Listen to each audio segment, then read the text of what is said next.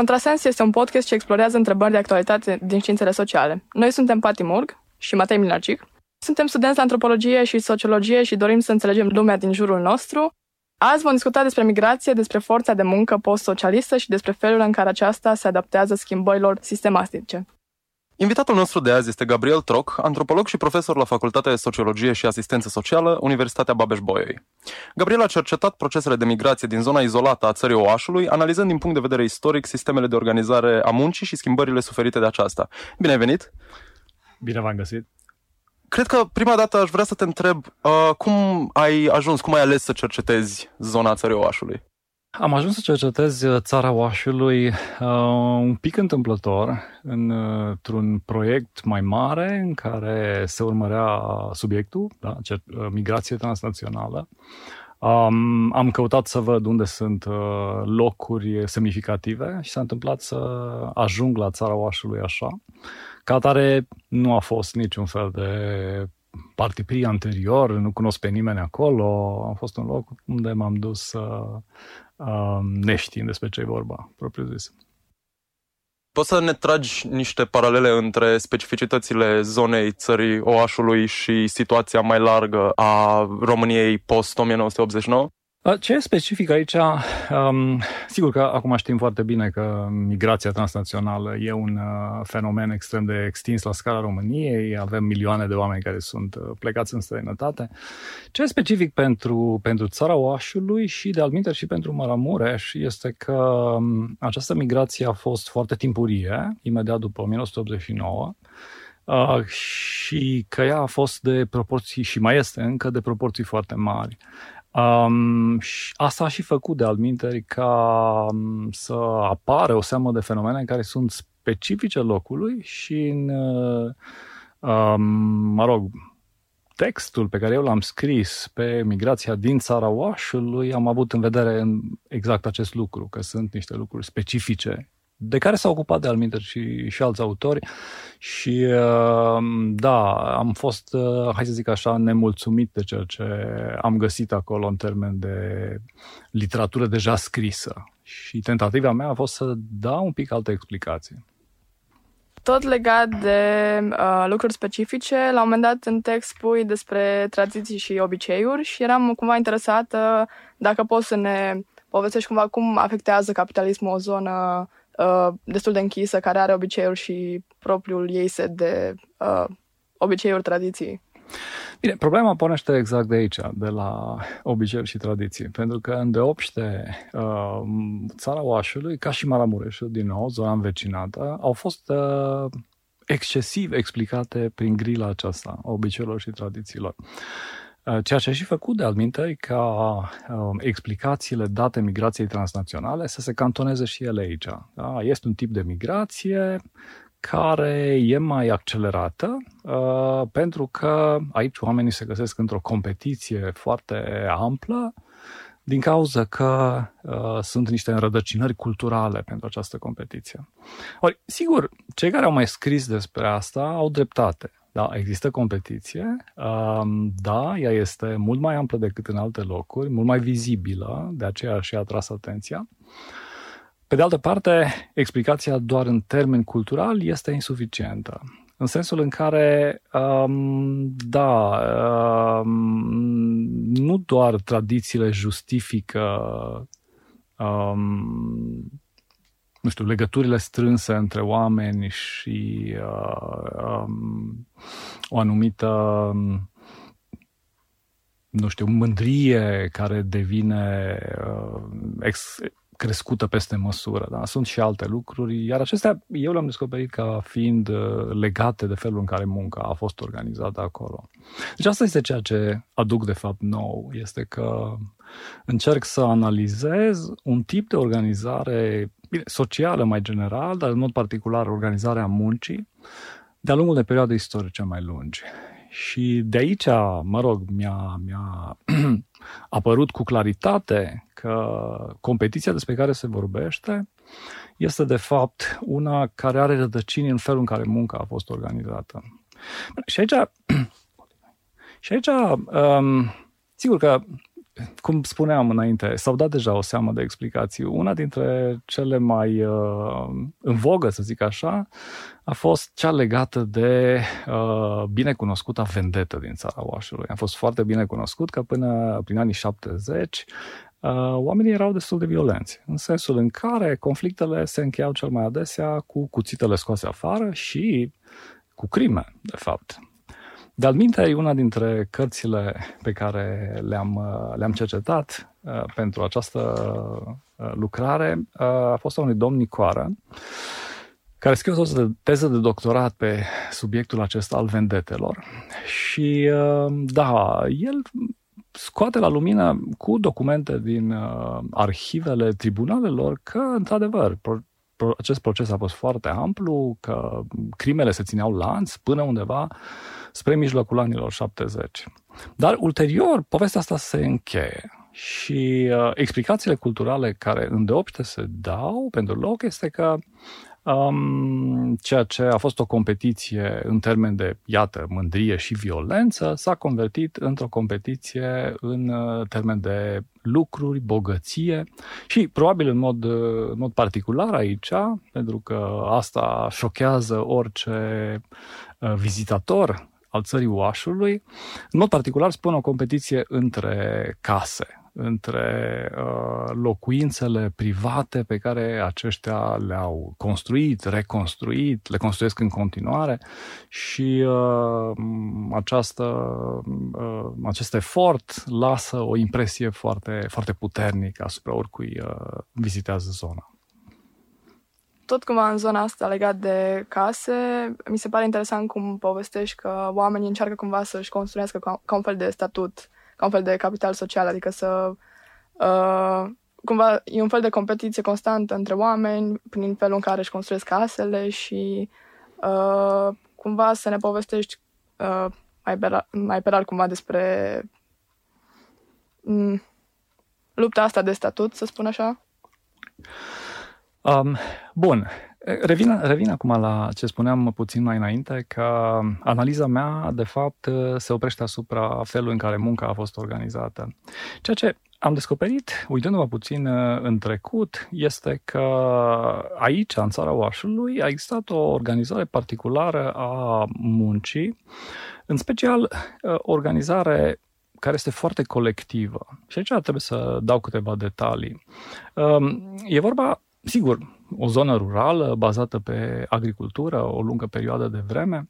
Ori, ceea ce diversi istorici au arătat este că um, în general în, în România a existat, sigur, în uh, vremuri vechi, o organizare colectivă a proprietății și pe seama ei organizare colectivă a muncii.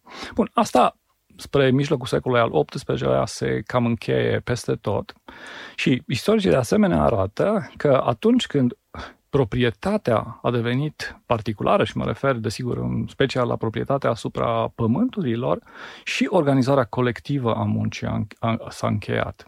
Ori, ceea ce e specific pentru țara Oașului este uh, faptul că organizarea colectivă a muncii a continuat datorită unor rațiuni foarte particulare și anume, încerc să le detaliez.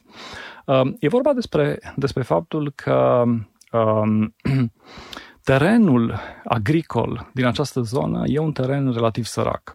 Și atunci, da, oamenii au trebuit uh, să facă cumva, să îl îngrașe în mod permanent, încât să poată practica o, un nivel de agricultură, chiar dacă nu foarte profitabil.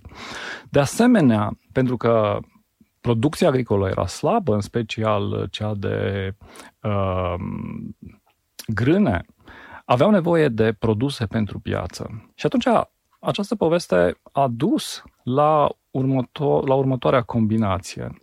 Um, oamenii, sigur, au, au lucrat pe terenurile lor private, au crescut animale, îndeopște vite, fiecare familie în parte, dar această nevoie de a fertiliza uh, întregul sol i-a obligat să crească împreună oi. Ori, felul în care a fost organizată stâna uh, e foarte particular. Uh, a fost de durată, uh, și a influențat ulterior organizarea muncii uh, în, în, în viitor, de fapt până astăzi. Și în felul ăsta, de fapt, leg o veche organizare socială a muncii de migrația transnațională. Pentru că în diferite epoci istorice, oamenii vor colabora foarte intens.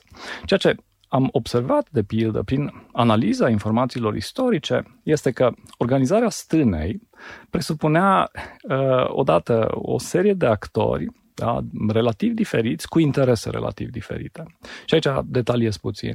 E vorba, în primul rând, de uh, mari proprietari de, de oi și de terenuri care organizează efectiv stânele, cei care au, uh, care vor da oile uh, la stâne vor fi, hai să spunem, oameni de condiție medie, oameni cu uh, gospodării așezate și cu proprietăți relativ uh, medii.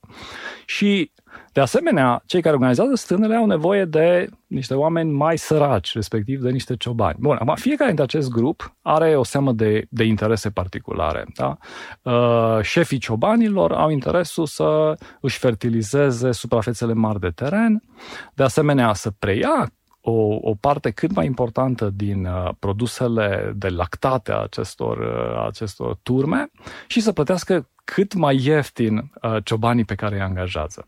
Cei care își dau oile în, uh, în îngrijire au de asemenea interesul să le aibă în îngrijire la un preț cât mai mic, iar acest preț cât mai mic înseamnă de fapt o cantitate cât mai mică de uh, produse lactate de la oile lor. Iar cei care uh, sunt angajați de către ciobani au interesul, desigur, să obțină niște venituri cât mai mari, niște, niște salarii. Deci, ce avem? Avem, de fapt, o, uh, un aranjament social cu oameni de condiții diferite, care au interese diferite și care sunt obligați să fie în permanent în, permanent în contact, da? urmărindu-și propriile interese. Asta face, de adminteri, ca între ei să existe o supraveghere foarte strânsă și constantă. Avem o sociabilitate foarte densă. Asta este interesant, de fapt, în această organizare a muncii. Și um, această, da, uh, supraveghere reciprocă Uh, precum și încălcarea unor reguli stabilite, a dus, de fapt, la ceea ce s-a constituit mai târziu ca practică a vendetei. Da? Când regulile se încălcau, mai exact, când cei care își dădeau oile în îngrijire se simțeau furați, da? Uh, uh, începea un astfel de, de, de, de proces de, de, de vendetă, oricum, conflicte foarte puternice. Um, sigur, faptul ăsta Uh, e, această organizare a muncii e interesantă din mai multe puncte de vedere. E interesantă, pe de o parte, pentru că s-a conservat destul de mult în timp. Uh, ce înseamnă asta? Înseamnă că uh, dacă după ce în România s-a instalat comunismul, da, o bună parte dintre locuitorii zonelor rurale au uh, fost transformați în țărani muncitori, în sensul în care chiar dacă mai făceau agricultură, ei uh, da, erau angajați și ca mineri sau făceau naveta într-un oraș din, din, din preajmă. Uh, acesta nu prea a fost cazul cu cei pe care, pe care i-am observat în țara Oașului. În mod particular am fost interesat de localitatea Certeze, care are și o migrație foarte mare și și o dezvoltare urbanistică, să spunem, uh, absolut spectaculoasă. Asta a făcut, această, această prelungire în timp despre care vorbeam, uh, a acestei organizări a muncii, a făcut ca uh, um, să regăsim această organizare până spre începutul anilor 60. Da? Um, trebuie să luăm în considerare și faptul că zona nu a fost cooperativizată, da? este o zonă montană, puțin productivă și ca urmare ea a rămas într-o relativă izolare și ca atare, ceea ce găsim ca particularități culturale sau chiar un fond arhaic destul de, de, de, de puternic aici, pentru care de alminte această zonă a și fost interesantă, interesantă pentru etnologi, pentru, pentru folcloriști, se datorează de asemenea acestei relative izolări uh, a, a zonei. Bun, deci vorbeam despre această organizare colectivă a muncii, deci iată, o găsim într-un mod foarte structurat în trecut. Și Uh, ceea ce am descoperit în cercetarea mea este că o vom regăsi ulterior din nou în alte forme um, care rămân la fel de, de puternice, chiar dacă în contexte um, istorice, să spunem, diferite. Și mai exact, o vom regăsi în anii 60. În anii 60 se întâmplă lucruri semnificative pentru țăranii din, din zonele respective. Mai exact, comuniștii încep să pună cote din ce în ce mai sufocante uh, pentru, pentru ei, ceea ce face ca produc, mă rog, agricultura să devină din ce în ce mai puțin rentabilă pentru ei. Sigur, asta nu înseamnă că a rămas sau că la un moment dat s-a oprit producția agricolă. Nu, ei au rămas legați de pământ uh, uh, suficient de mult încât să practice în mod constant agricultura până chiar în 1989. Și sigur mai fac și astăzi uh, asta, dar uh, uh, deja uh, lucrurile s-au temperat. Um, Însă, în anii 60, după ce sunt introduse cotele despre care vorbesc, uh, oamenii încearcă să găsească și alte modalități de, de, a, de, a, de a obține resurse. Și una dintre formele pe care o găsesc la îndemână va fi aceea de a pleca din sat și a lucra în altă parte. Ori, ceea ce au făcut, și iarăși subliniez contrastul dintre ceea ce au făcut oșenii și ceea ce au făcut alte populații rurale sau montane, ceea ce au făcut ei au fost să își păstreze autonomia în termen de muncă. Adică, uh, puțini s-au angajat uh, în fabrici, puțini au făcut naveta, puțini uh, au, nu știu, intrat în minerit sau alte slujbe de acest fel, care îi, îi lăsa încă să-și păstreze rezidența rurală. Ceea ce au făcut, în schimb, a fost să muncească în sezonul de vară în special, în diferite zone din România. Mai exact, uh, plecau în grupe, în echipe, Uh, pentru a face munci foarte grele. Da? Uh, interviurile pe care le-am luat, o mulțime dintre ele vorbesc în detaliu despre aceste uh, activități economice făcute în variate zone din România, cu eforturi foarte mari, uh, dar pe o perioadă uh, relativ restrânsă de timp.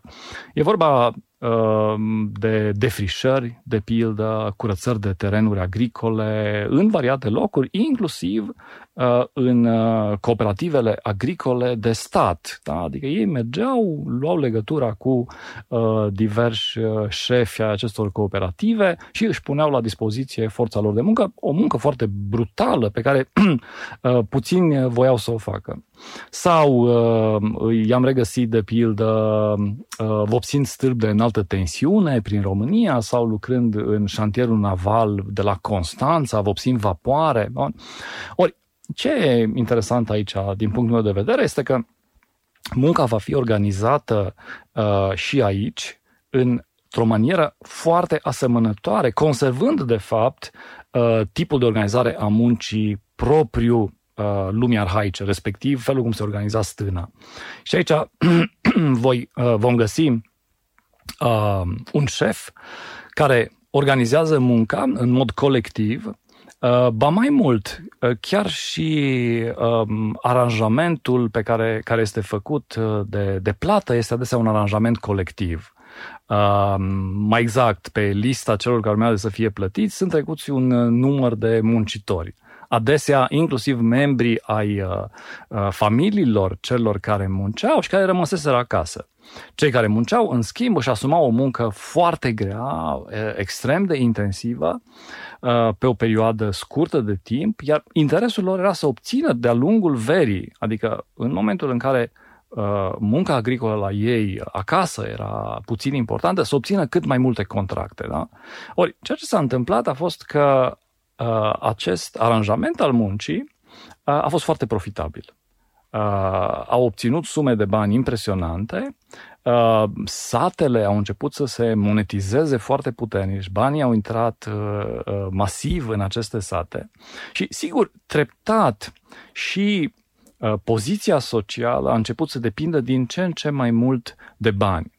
Uh, repet, dacă înainte poziția socială depindea de uh, bunurile gospodăriei, da, pământ în principal, număr de animale uh, și, sigur, diverse alte acareturi pe care gospodarii le aveau, uh, din anii 60, da, banii încep să conteze de asemenea din ce în ce mai mult. Da? Avem uh, din nou această situație de uh, interacțiuni sociale foarte puternice, da? uh, de oameni care sunt uh, uh, foarte interesați de ceea ce îi se întâmplă cuiva din uh, grupul lui de rudenie sau ce se întâmplă cu vecinul, uh, ce se întâmplă cu alți oameni din sat. Da? Cumva toată lumea este interesată de toată lumea și acum, așa cum a fost interesată și uh, înainte când uh, activitățile erau preponderente agricole. Ori, ceea ce s-a întâmplat începând cu anii 60 a fost, cum spun, să se piardă interesul pentru uh, bogăția adusă de gospodărie și să crească interesul pentru bunurile exprimate în bani. Dar banii, firește, într-o comunitate arhaică sunt ceva prea abstract. Ei trebuiau uh, să, să fie făcuți vizibili. Ori au fost făcuți vizibili uh, prin uh, ceva foarte particular, mai exact prin case. Da? În anii 60 apare ideea de casă modernă. Da? Uh, cineva care are succes trebuie să facă vizibil acest succes prin intermediul uh, acestor case. Și începe o frenezie, de fapt, o frenezie a construcțiilor. Se construiește în nebunie, uh, toată lumea își, își, își dă jos sau lasă undeva în fundul curții vechea casă de lemn și face o casă nouă din cărămidă. Dacă se poate, cu două niveluri, dacă se poate, cu cât mai multe ornamente posibile. Ori, această, această înfruntare, care altă dată era o înfruntare și o competiție uh, în ceea ce privește bunurile agricole, se transformă într-o înfruntare în casă. Și, de fapt, devine ceea ce se va numi în, în satele respective, așa cum spun ei, lupta în case. Da?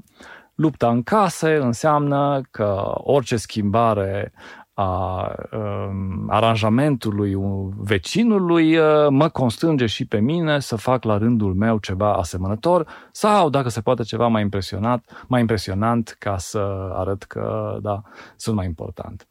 Bun, prin urmare, avem, uh, iată, această schimbare care vine în anii 60, ea se va uh, perpetua până la Revoluție și după Revoluție, previzibil de altminteri, da, vom avea această situație în care, pe de o parte, nevoia pentru munca lor uh, în fostele uh, instituții socialiste nu mai e necesară. Da? CAP-urile se desfințează, diverse întreprinderi uh, economice unde ei lucrau uh, uh de asemenea dispar și ca tare rămân fără această muncă sezonieră pe care o fac. Uh, pe de altă parte, Uh, această mobilitate pe care o au o vor folosi uh, foarte rapid. Imediat după 1989 încep să plece în străinătate. Um, pleacă, ca în alte tipuri de migrație, pleacă prima dată pionierii care se stabilesc în capitale ale, ale Europei Occidentale, în mod particular uh, la Paris, oricum, cercetarea pe care am făcut-o în certeză e focalizată mai mult pe plecările uh, la Paris și um, din punct de vedere al migrației transnaționale, interesant pentru această zonă este că Uh, ei au trecut prin uh, mai toate tipurile de migrație, da? în sensul în care au uh, cerut azil politic la Paris, de exemplu, au, au făcut migrație de scurtă dura, durată, migrație circulară, migrație neregulată, adică ilegală, când nu aveau vize, au trecut granițele noaptea. Sunt multe istorii care sunt deja povestite în, în acest sens. Ori, da, la Paris au continuat să um, facă ceea ce știau ei cel mai bine, mai exact, să se organizeze colectiv uh, de-a lungul vecinătății, de-a lungul rudeniei, da? uh, să caute uh, muncă da? într-o manieră uh, colectivă. Da? La început, povestea asta a fost uh, destul de complicată, în sensul în care primel, primii ani, da? după, după 1990, situația lor este una mai degrabă disperată, în sensul în care locuiesc în condiții absolut mizere, da? adesea foarte mulți într-o cameră nenorocită, uneori în pădurile din jurul Parisului. Oricum, sunt istorii foarte dure de care unii astăzi nu, astăzi nu prea doresc să-și mai amintească. Încep să, să monopolizeze, asta este de asemenea un fapt bine documentat, să monopolizeze ziarul săracului la Paris. Da? Uh, L'Itineron, care era vândut în principal de migranții din Africa de Nord, treptat începe să fie vândut de, de către, Maramure, de către oșeni. Da? Uh, ori, acești primi ani, chiar dacă au fost foarte duri, uh, i-au uh, obișnuit cu ce înseamnă, de fapt, migrația transnațională. I-au obișnuit să înțeleagă geografia locurilor, i-au obișnuit cu limba, desigur, treptat au, au învățat uh, limbile în, în, în țările unde, unde au ajuns, Um, și uh, da, treptat au început să intre pe piața formală a muncii. Da? Iar după ce, sigur, România a intrat în UE, lucrurile au devenit uh, mult, mai, mult mai simple, dar și de învergură mai mare. Da? Dacă la început uh, stătea câte un membru al familiei uh, pe o perioadă determinată în străinătate, treptat au plecat uh, uh cu familiile întregi da, acolo, da, rămânând cel mai adesea prin sate doar, doar bătrânii. Ceea ce nu înseamnă însă că satele au fost depopulate și părăsite. Da? Uh, unii dintre ei s-au întors înapoi, oricum se întorc în mod constant, dar uh, au avut loc și, uh, și schimbări semnificative. Bun, odată, competiția a continuat, da? vorbim despre aceeași competiție, aceeași luptă în case, de data asta însă amplificată la un nivel încă mult mai, mai impresionant, da? pentru că și resursele au devenit uh, mai, mai ample. Dar schimbarea radicală care se produce este că dacă în anii 60 se deplasau uh, la muncă de-a lungul sezonului uh, de vară, când muncile agricole la ei nu erau semnificative. Acum deplasările în sănătate se vor face în uh, oricare anotimp, desigur. Da? Dar interesant este că se va păstra uh, uh, se va păstra în amintire și în, în formularea lingvistică uh, ideea muncii așa cum, cum, cum, cum s-a stabilit. Spun și acum că mergem să facem un sezon, da? ceea ce este foarte interesant pentru că, desigur, nu mai e legat de, de anotimpuri. Ori aici eu văd un, un lucru foarte semnificativ și anume că odată cu migrația transnațională au ieșit din acel aranjament arhaic în care viața cotidiană era legată de ciclurile agricole. Acum această legătură s-a rupt și ceea ce cred eu că uh, sunt îndreptățit să, să spun da, este că treptat condiția lor începe să se transforme și că treptat încep să-și piardă autonomia organizării muncii. În uh, lectura mea, eu cred că uh, are loc o, treptat, o treptată proletarizare a lor dacă în timpul socialismului avem de-a face cu o semiproletarizare, pentru că, sigur, munceau și erau plătiți uh, ca salariați, da?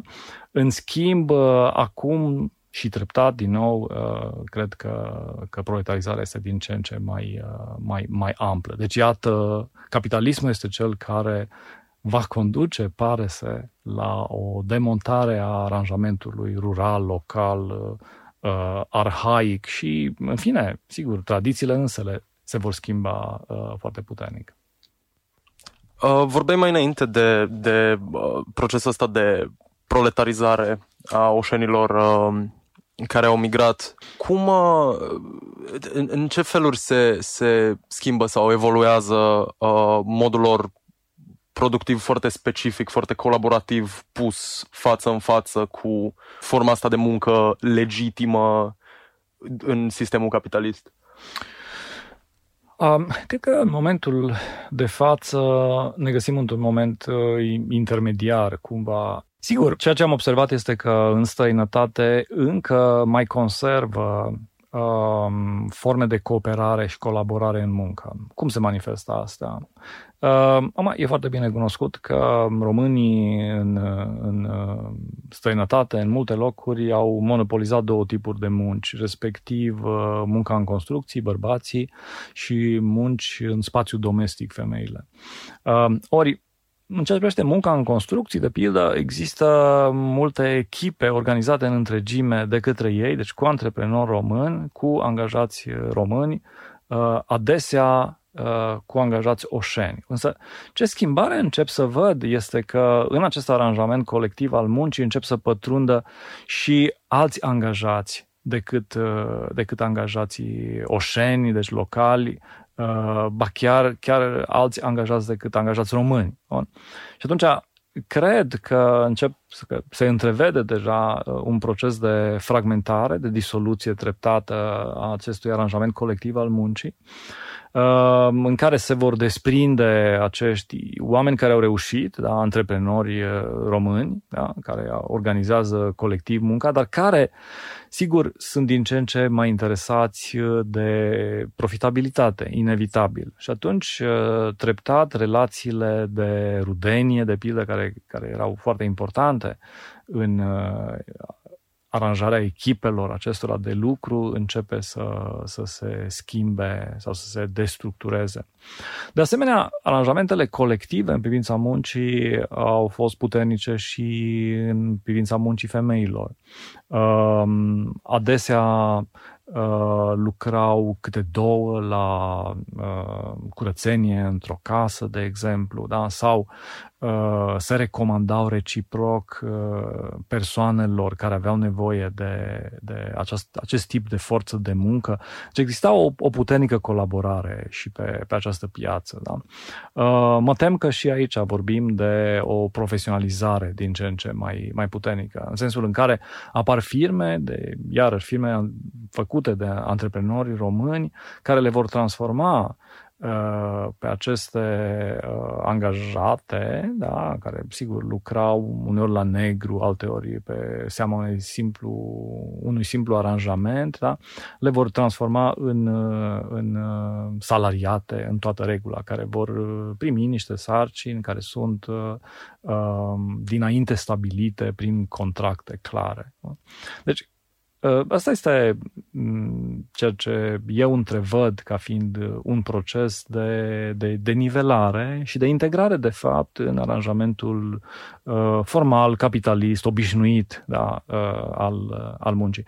Și, sigur, e o întrebare ce se va întâmpla în următorii 20 de ani cu aceste comunități. Da? Vor mai fi casele din, uh, din Oaș um, importante în competiția dintre ei sau treptat această competiție se va uh, estompa și ea, de vreme ce integrarea socială nu va mai fi atât de mare.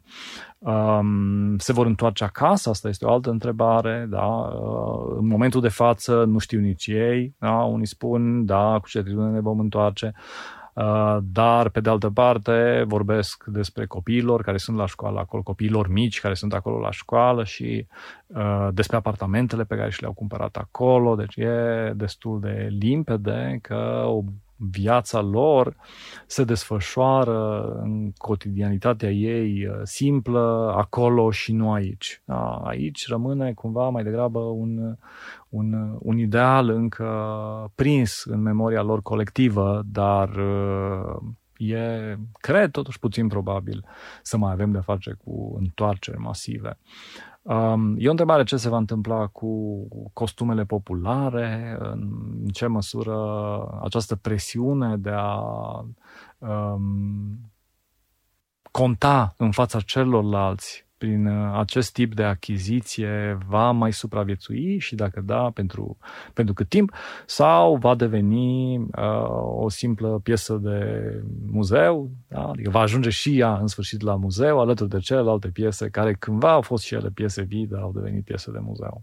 Până în momentul actual am discutat despre zona Oașului, despre perioada socialistă, despre proletarizare am mai discutat, locuitorii zonei Oaș, competiția caselor, diviziunea muncii. O să te rugăm să ne spui pe final un fel de concluzie sau un mesaj dacă există la întreaga discuție. Um, găsesc în continuare interesant subiectul de care m-am ocupat în urmă cu 4-5 ani deja și plănuiesc să continui, de fapt, această cercetare în zona Maramureșului, unde sunt uh, lucruri foarte asemănătoare Uh, dar, sigur, e o, o cheie ușor diferită, pentru că acolo a fost și colectivizare uh, și, da, sunt și alte uh, dimensiuni istorice chiar, chiar, chiar diferite. Dar, sigur, e vorba despre două regiuni care sunt învecinate și, de asemenea, despre două regiuni care au fost mereu văzute ca fiind păstrătoare ale culturii tradiționale românești. Mi se pare important să ne uităm la aceste zone uh, fără să idealizăm, de asemenea fără să îi transformăm uh, pe oamenii care trăiesc acolo um, într-un fel de țărani eterni, da? care cred că este de asemenea o mare greșeală și de asemenea să um, dăm niște reprezentări care să fie și o contrapondere la um, ideea de uh, pictură frumoasă a țării noastre. Da? Sigur, zonele respective rămân la fel de frumoase, oamenii la fel de interesanți, dar cred că trebuie să avem un ochi lucid în legătură cu ceea ce se întâmplă acolo și, ca urmare, să nu ne ieșim din minți când călătorim prin Maramureș sau prin țara Oașului, vom vedea uh, case sau uh, obiceiuri noi și vom spune, uh, auleu, s-a umplut totul de chici aici.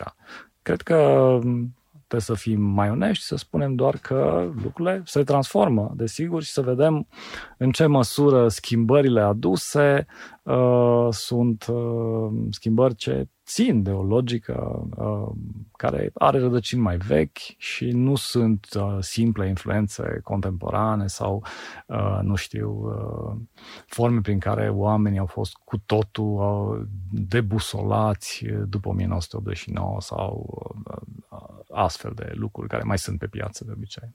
Mulțumesc foarte mult pentru invitație. Noi îți mulțumim că ni te-ai alăturat și vă mulțumim și vouă că ne-ați ascultat. Ați ascultat Contrasens, invitatul din acest episod a fost Gabriel Troc. Acest podcast este susținut de Facultatea de Sociologie și Asistență Socială Universitatea Babeș-Bolyai. Episodul de azi a fost produs de Pati și Matei. Compoziția muzicală și masterizarea a fost făcută de Kain Studios. Pentru studioul de înregistrare mulțumim Radio România Cluj. Mai multe despre Contrasens aflați pe pagina noastră de Facebook, ne puteți asculta pe SoundCloud. Așteptăm părerile voastre sau eventuale întrebări la adresa noastră de mail contrasens.protonmail.com. Pe curând!